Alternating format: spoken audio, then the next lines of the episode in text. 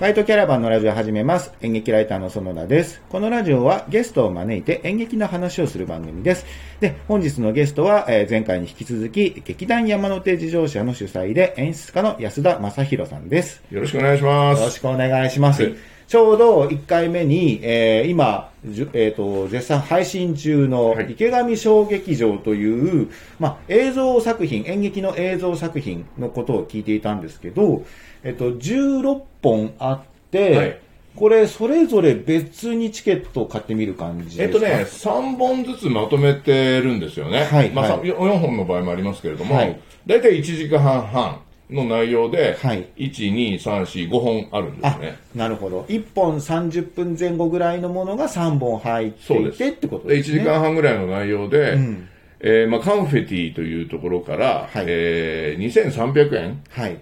で配信をしておりますんで、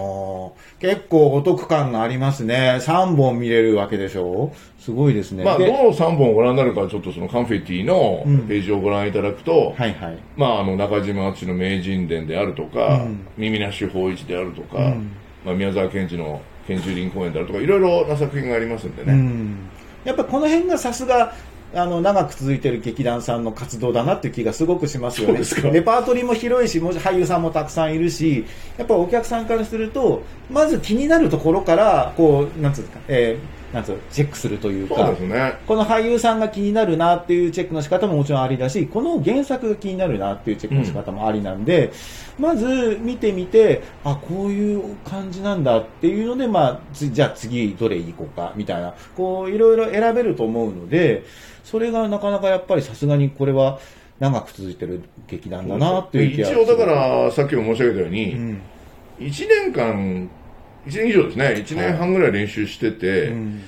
あのまあ、僕もそんなに練習すると実は思ってなくて、ん。でもやっていくとこうかなり面白くなってくるんで、うん。あのあこんな風になるんだ。つまり割合原作を忠実に上演してる作品もあれば、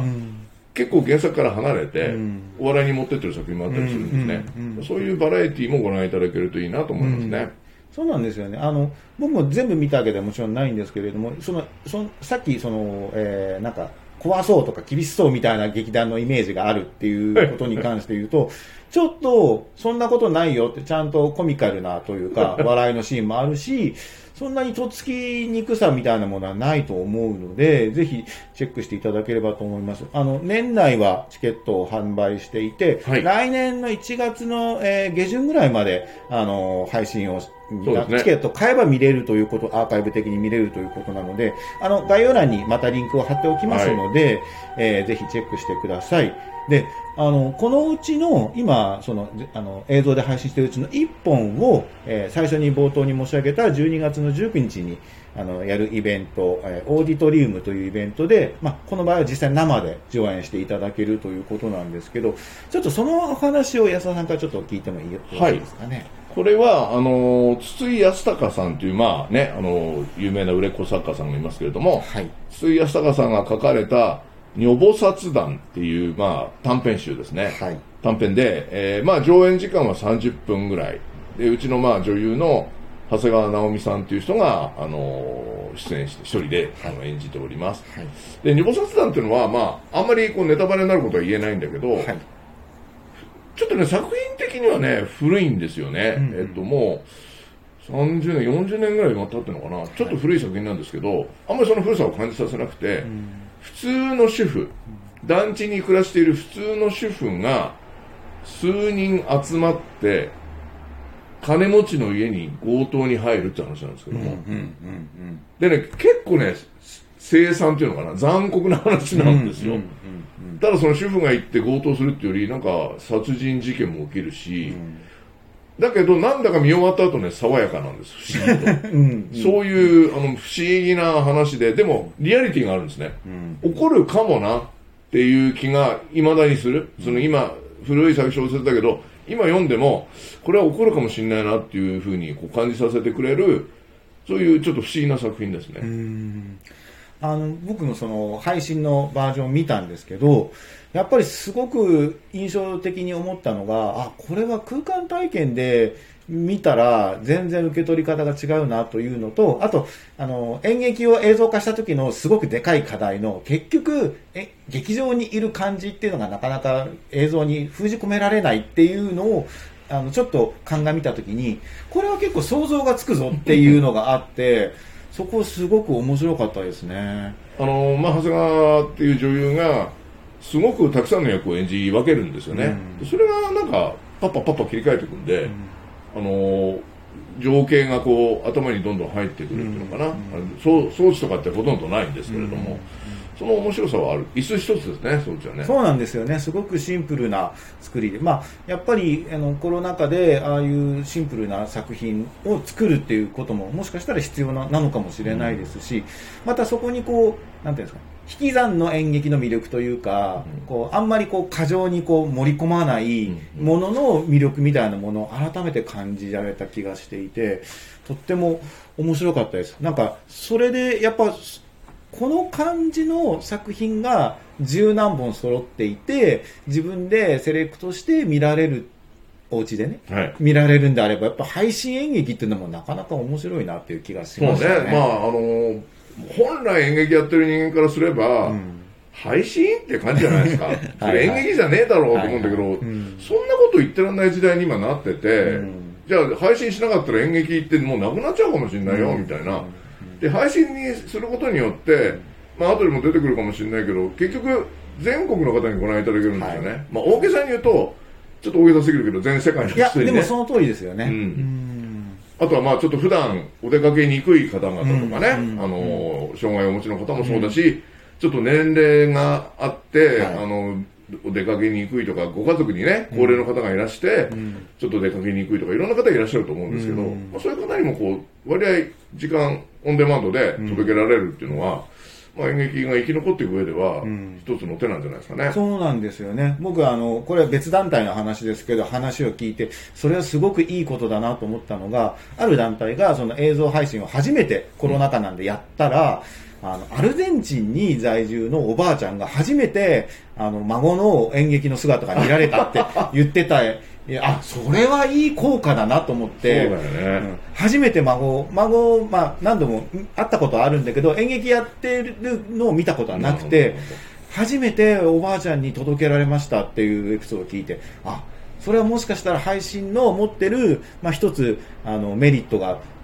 気づけたというか、良かったなと思って。だから、やっぱりこれもそうですよね、日本中、もっとやっぱ世界中見れるし、あとアーカイブっていうのはやっぱ強いので、そうですね、あの期間限定で、配信は期間限定ですけど、やっぱデータはもちろん残るので、定期的に出すことももちろんできますし、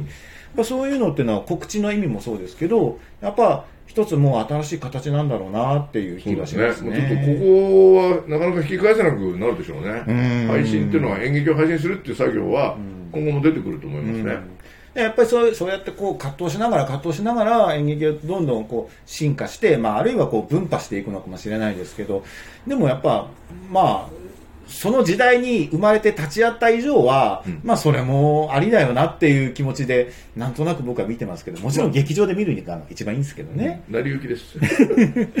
で、あの、ぜひぜひこの12月の19日、オーディトリウムのことも、えー、覚えておいてください。あの、これもね、魅力的な企画ですよね。ありがとうございます。いろんなね、劇団の方が、うんあれまあ一人芝居って限ってるわけじゃないんですよね。あの、コロナ対策で人数は絞ってるんですけど、はい、でもそうですね、割とコンパクトな作品を。コンパクトな作品を、その出入り自由にして、はい、まあ贅沢な企画だなっていうふうにちょっとお話を伺ってると思ったんですなんかやっぱりこう場所、そういう場を提供したいっていうのが、うん、その主催の松本和穂君っていう、えー、男性のやっぱり意向が強くて、僕もそこにすごく賛同したので、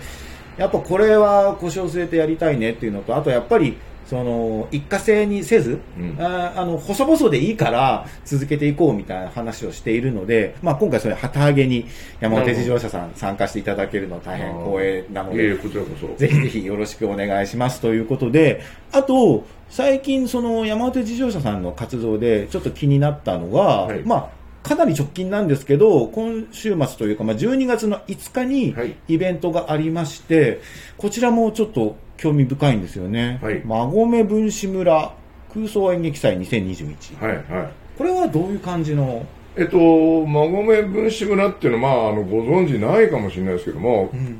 あの実は大田区に今我々の稽古場ってありまして、はい。